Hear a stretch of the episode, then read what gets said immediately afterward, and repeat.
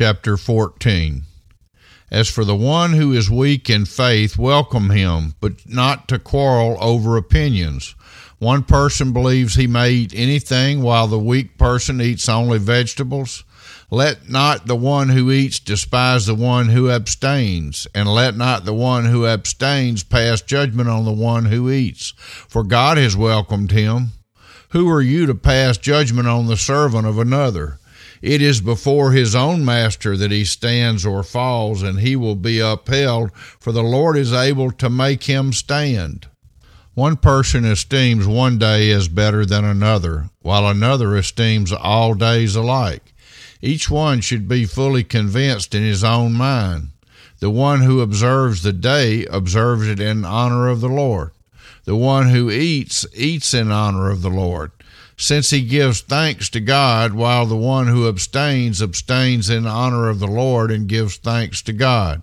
For none of us lives to himself, and none of us dies to himself. For if we live, we live to the Lord, and if we die, we die to the Lord.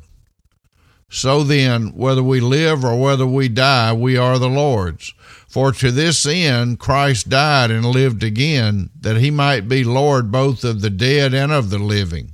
Why do you pass judgment on your brother? Or you, why do you despise your brother? For we will all stand before the judgment seat of God, for it is written, As I live, says the Lord, every knee shall bow to me, and every tongue shall confess to God. So then each of us will give an account of himself to God. Therefore, let us not pass judgment on one another any longer, but rather decide never to put a stumbling block or hindrance in the way of a brother.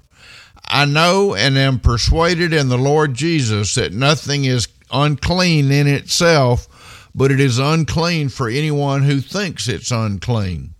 For if your brother is grieved by what you eat, you are no longer walking in love. By what you eat, do not destroy the one for whom Christ died. So do not let what you regard as good be spoken of as evil.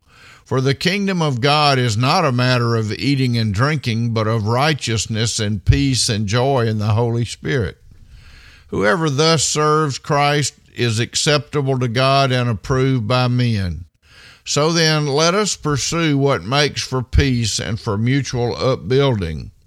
Do not, for the sake of food, destroy the work of God.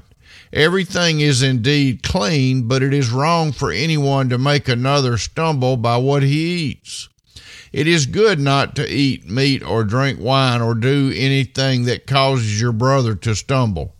The faith that you have, keep between yourself and God. Blessed is the one who has no reason to pass judgment on himself for what he approves. But whoever has doubts is condemned if he eats, because the eating is not from faith. For whatever does not proceed from faith is sin.